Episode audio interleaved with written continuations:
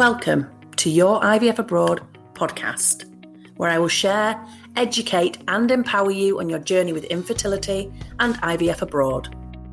I'm Emma Haslam, your host, mum via treatment abroad, and the IVF abroad expert. Since the birth of my son in 2018, I have made it my mission to make fertility treatment more transparent, accessible, supported, and affordable. I now help people around the world just like you to find a safe, best fit clinic, have fertility treatment, and achieve their dreams of starting or expanding their families. And I'm here now to help you too.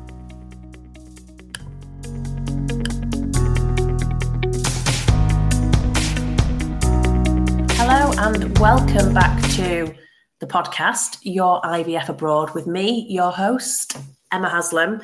You're going to have to excuse my slightly disgusting, snotty sounding voice. Um, I have the seasonal lurgy, but I didn't want to not show up for you guys for the penultimate episode of season one of this podcast. So, today I'm going to talk to you about how to survive the festive season when trying to conceive. And this also applies to you if you don't celebrate Christmas. You may celebrate other occasions um, that are difficult, and the tips in this episode apply. But I'm doing this one on the festive season because we are in December 2022 and we are approaching the Christmas period, or we probably actually we're in the Christmas period, aren't we? Uh, we're in the festive season for sure.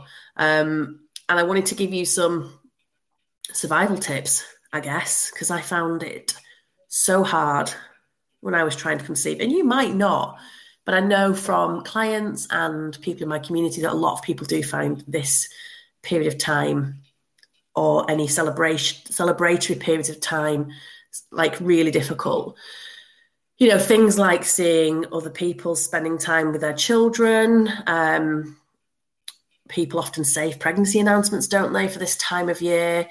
the buying of gifts for other people's children, um, not feeling festive and feeling like you have to feel a certain way, um, and pretending, you know, pretending that you do is exhausting and draining. Um, perhaps spending more time with people, being out of routine and structure, getting that sort of unwanted advice and comments and, and questions things like family dynamics can be more tricky at this time of year. Um, and then the things I probably felt the most were kind of grieving the past, the past year, all the what ifs, the fact that I still wasn't pregnant, and then the uncertainty about the future moving into a new year.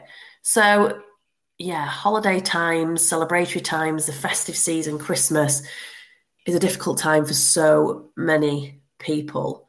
As I said, it was one of the most painful times of year for me. Now, despite being, I would say, generally a Christmas lover, it was just that really harsh reminder of everything that I didn't have and everything that I wanted, how much I longed for a baby of my own, and how another year of infertility had passed me by, and I was still no further forward.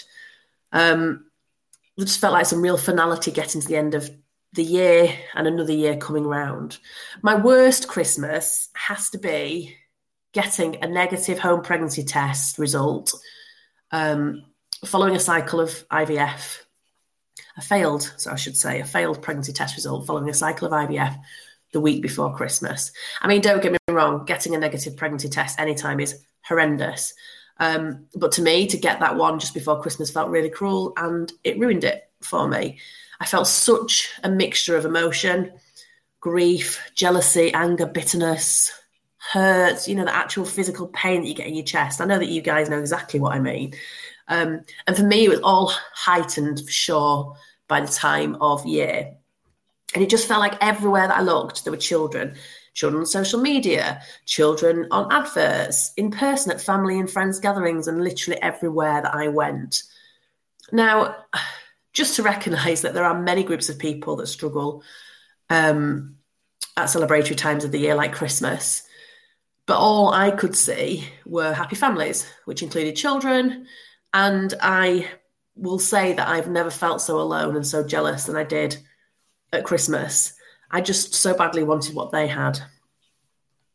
Thankfully, the festive season, anyway, comes once a year. Um, so if you are struggling, remember that when it comes to Christmas Day itself, it's technically over and done with within 24 hours.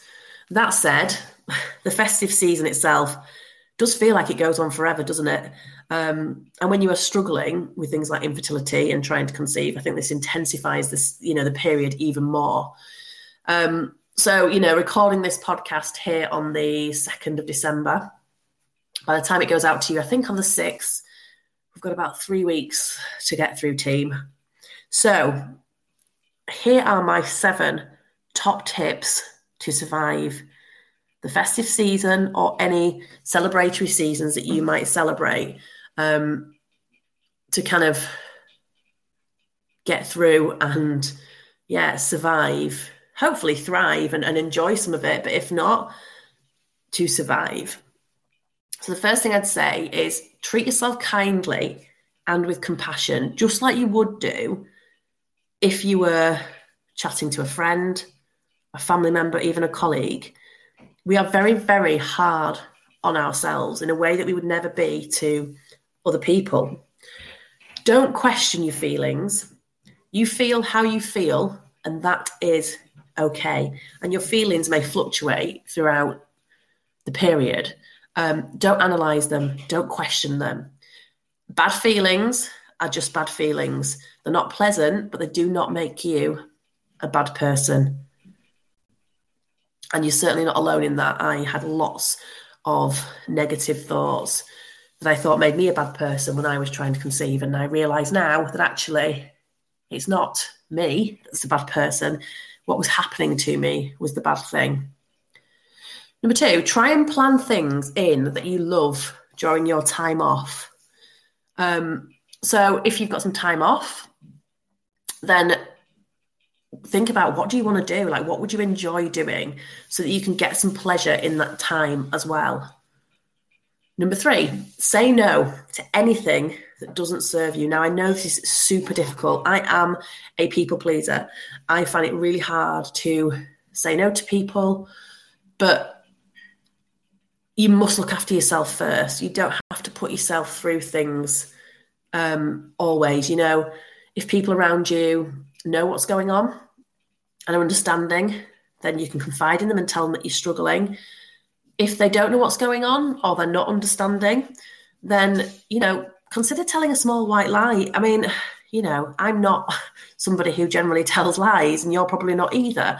But do you know what? If a small white lie that doesn't harm anyone but protects you during this time is needed, then do it and don't feel bad about it. Like it's okay. You need to look after yourself. It's okay. Um, that's probably my biggest tip, actually. Say no. Not easy, but maybe thinking ahead about the things that are going to be coming up. Um, and, you know, if you know now that they're going to be difficult, maybe thinking about absenting yourself from them now. Um, there may be things that you're thinking, Emma, there's absolutely no way I can get out of it and that's fair enough. But could you look at, you know, shortening the trip, the visit, um, making a plan after it of something lovely for you to do um, as a kind of reward for getting through it? Just have a think in advance if you can. And remember, if you wake up on the day and just think, I can't face it, then you've got the option of the small white lie. Number four, don't pretend things are okay if they're not confide in those people around you that love you and tell them how they can help. If you've got understanding people, if you do have a partner um, and you're struggling, like most people, I, not all, I know, but most people will want to help you. And if you tell them how they can help you, then they're more likely to be able to provide you with the support that you need rather than leaving them to, to do the kind of unwanted advice, saying and doing the wrong things. And again, this isn't always easy to do either. Um, and you have to pick your crowd sometimes. But I think, you know, the people around you that love you will want to help. And if you tell them what you what you need, most people will be more than willing to oblige and support you. Number five, unsubscribe from emails that are triggering. Um, consider snoozing socials or taking a digital detox break because you know that those things are going to be on that on there. And if you're triggered by those things, like it's absolutely fine to just unsubscribe or, or take a break. Um, and remember that what you see on social media is a curated snapshot in someone's life. It is not the whole picture. Number six, prioritize your self care, whatever that looks like. It doesn't have to mean going for a bath, or, you know, it might mean that, but, you know, prioritizing you and what you need to do to get through and to look after yourself. You know, this period isn't just about children, it's about you too. And it's your holiday time, you know, and it's your Christmas. And so, what does that look like for you? What are you going to enjoy doing? What do you need? And then, my last tip is, and I've kind of touched on this already, but plan ahead now. So, you've got the plan on how to navigate the festive season ahead of time. Sometimes that's helpful. And you've got time then to plan in some exciting things for you to do. An exciting thing for you, for you to do might be literally curling up on the sofa with a hot chocolate and locking the doors and watching, you know, TV or having a big lie-in or whatever. But it might also involve going out and doing something um, that you enjoy. So planning ahead um, and anticipating how certain situations might make you feel will be super helpful. So I hope that you found my tips helpful and this episode. If you are struggling, please know that you're not alone. And my inbox is always open if you want to reach out. I'm on hello at yourivfabroad.co.uk. I'll link that in the show notes. And my last message of the day, well, actually, yeah, it is my last message of the day. I'll save the other one to the last episode, I think. Um, is just to say that. So, if you're listening to this in real time, you'll be listening to this around about the 6th of December, I think it is going to be out. Let me just have a check. Yeah, the 6th of December. Now, January and February are my, March as well, to be honest, are my busiest months of the year. And I think a lot of it is because people reflect on their year and decide what the plan's going to be for the next year. And so naturally, I see a spike in numbers of inquiries and numbers of clients. And I only have limited availability. So if you're sat thinking, I know I definitely want to work with Emma in January or February or March, or you are interested in potentially working with me during that time, please do get in contact because I don't want anybody to be disappointed. Um, I hate saying to people I'm fully booked and having to turn people away. So if you're if you fit into one of those two camps, please do get in touch. Again, the email is hello at yourivfabroad.co.uk and I will link it in the show notes. So whatever you're doing for the holiday season, I hope at best you can enjoy some of it. At worst, you can survive and get through it. Um, and I will see you in a couple of weeks for the last episode of season one. Bye. Thank you for listening to your IVF Abroad podcast with me, Emma Haslam. If you're interested in finding out if IVF Abroad could be right for you, then download my free checklist at yourivfabroad.com www.ivfabroad.co.uk forward slash who is IVF abroad for.